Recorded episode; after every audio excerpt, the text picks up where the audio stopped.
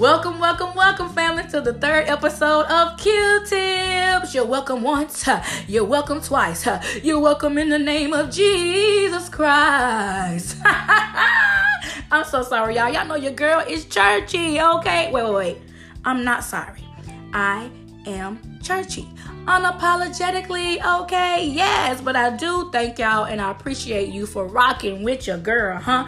It's a special episode because today is the third Monday in January, and we all know what and who we celebrate, right? Dr. Martin Luther King. Yes, it's MLK Day. If you're listening on another day, then that's okay. But this episode is dedicated to MLK or in honor of MLK Day. So, a quick fact about Martin Luther King Day it's the only federal holiday designated as a national day of service to encourage all Americans to volunteer to improve their communities. Y'all hear that?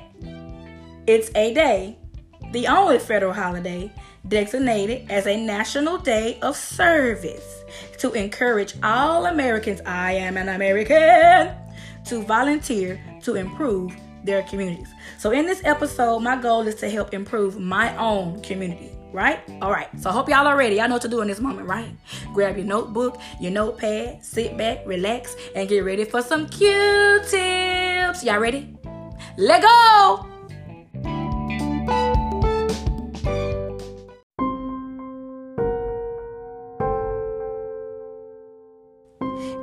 Time for the quick Que Tip topic, and the topic for this episode is therapy in the black church. Yes, I said black. Now let me explain what I mean when I say that, okay?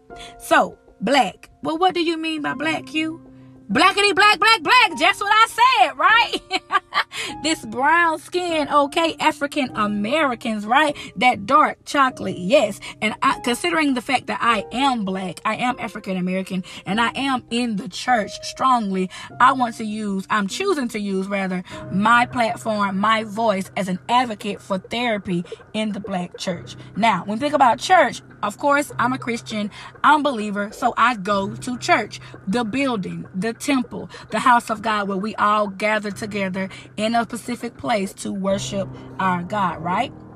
Right. But First Corinthians 3 and 9 mentions that we, you and I, we are the church. Our bodies. We our bodies are the temple of God. We are God's workers, right? Our body is the actual building, right?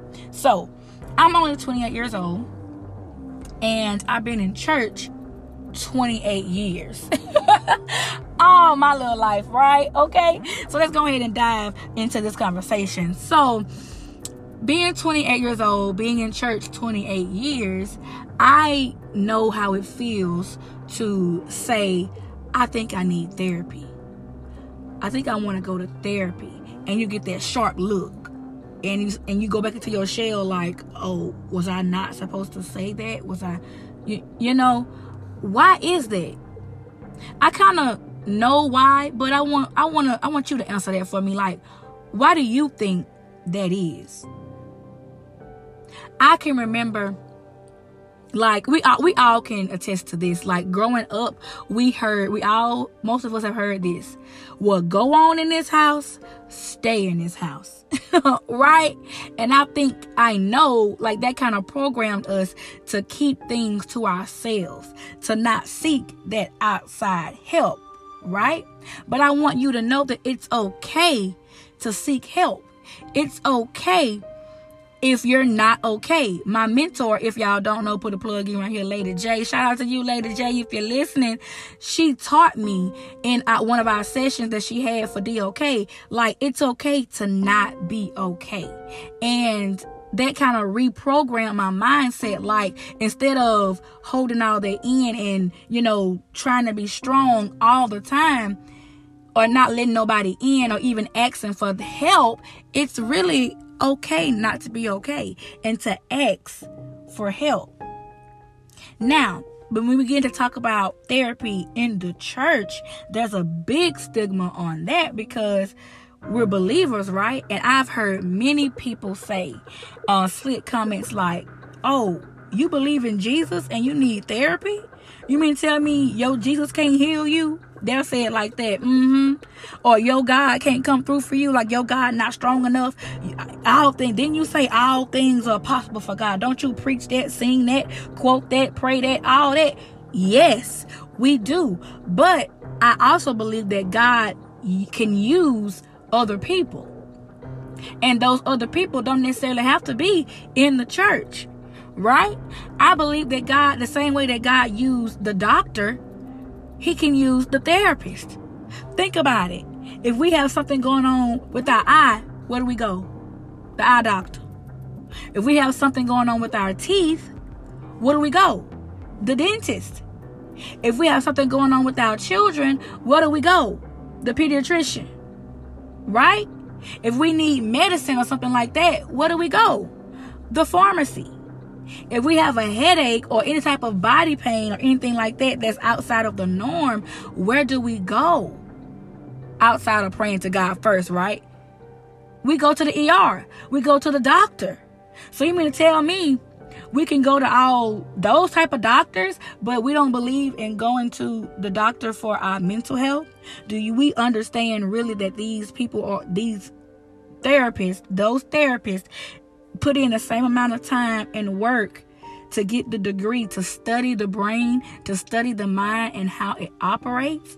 But you know, you have some um, churches, some leaders who don't believe in therapy or don't, you know, tell their people or their sheep to go to therapy. Put a plug in right here.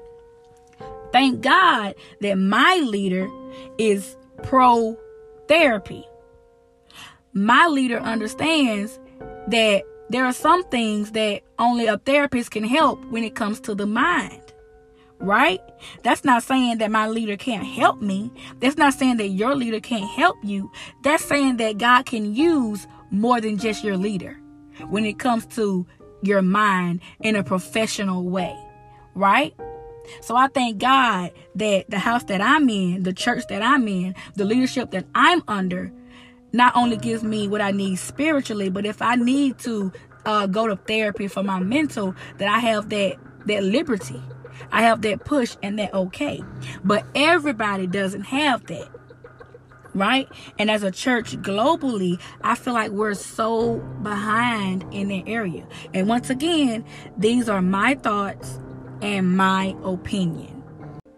So I believe that God approves of therapy because in the Bible, He says, I pray that you may prosper in all things and be in health, just as your soul prospers.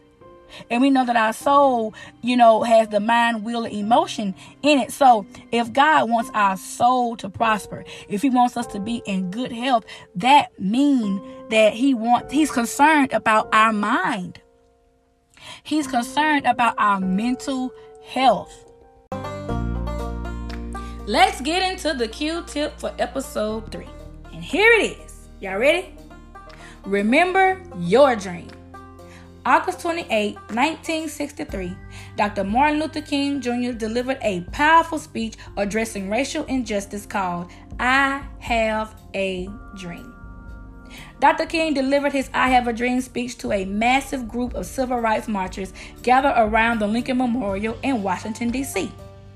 Dr. King's I Have a Dream speech is one in which America finally lives up to the promises. You know, the one nation under God, indivisible, with liberty and justice for all. yes. It was a dream in which blacks and whites can eat together and drink together. It was a dream in which black boys and black girls wouldn't be judged or stereotyped or treated differently simply because of the color of their skin although we're in, you know, we've come a long way in 2022, let's be honest, we still have a ways to go.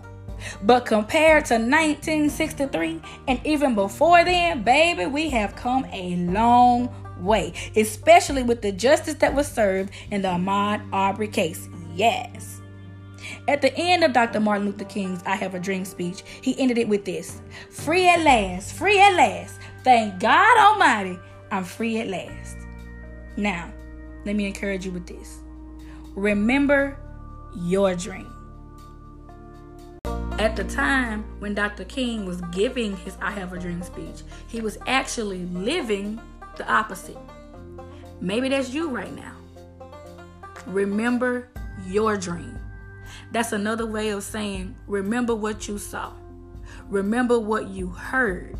Remember what you prayed. And I just want to encourage you to let you know that God's going to do it for you. All you have to do is to keep your faith in God. I know your family cutting up right now. It seems like they won't come together, but you prayed about it, you've given it to God, and you actually seen the restoration and the healing that will come forth for your family. Remember your dream. I know for that mother, for that father who's praying for their child to come off those drugs or to come off the streets or to come out that abusive relationship, be it male or female, it's going to happen for you. Remember the dream. Remember your prayers. Remember what you saw. I struggle with infertility. Now, y'all know I'm going to be real and transparent on here, right? But I'm encouraged because I know what I dreamt. I know what I saw.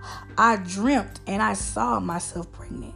I saw myself giving birth. I saw my children. So to that wife who who's struggling just like me in the area of um, conceiving, remember your dream. I know you dreamt that you were pregnant and you just thought that was just you being overly emotional, this, that, and the third. No, remember your dream. It's going to happen. But as you and I wait and remember the dream, we're not going to wait on God. We're going to wait in God. We're going to wait in our purpose. We're going to wait in His will. We're going to continue to serve Him. We're going to continue to bless other people and, and give to other people and celebrate other people. Hey, yes, remember your dream. So, whoever you are, wherever you are, whatever you have saw, whatever you have spoken, whatever you have prayed about, whatever you are waiting on, it's going to happen. Don't lose focus off of it. Remember your dream. The Bible says that the promises of God are yea and amen. Okay? No good thing will he withhold from those of us who love him, from those of us who seek after him, after his word, after holiness, and after righteousness, right? So, I'm here to encourage you, the listener, my sister, my brother, whatever it is, whatever you desire from the Lord, whatever you have desire from the Lord, and it seems as if it's like you, you can't get to it, you can get to it. All you have to do is remember it. Remember your dream. Just like Dr. King was uh, giving his I Have a Dream speech in 1963. He wasn't living it, but in 2020, eh, but in 2022, excuse me, we are. No, it ain't gonna take us that long to receive our dreams, but that's just encouragement to you that God is going to do it, not in our timing, but in His timing. Remember your dream.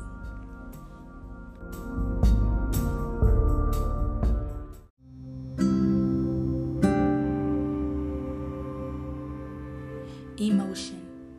Life can bring about so many emotion. Anger, bitterness, self-hate, regret, and the list goes on. I myself deal with emotion, and it's okay. It's normal. What's not normal is being emotionally unstable. Here's something that helps me to deal when I find myself overly emotional. It's a healthy way to bring back my emotions into its proper place. And I want to help you as well. You ready? Breathe in.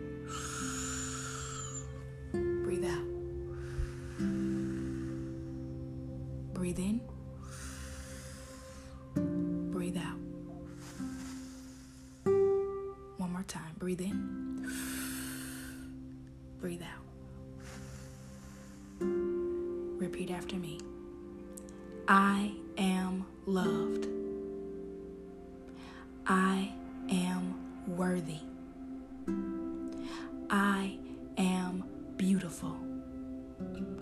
I am handsome. I am a queen. I am a king.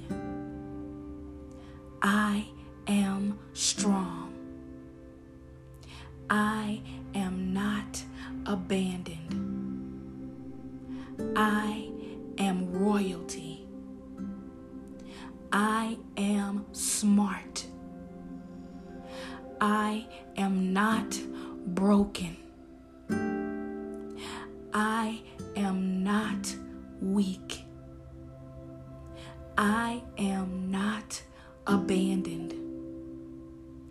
I am healthy. I am loved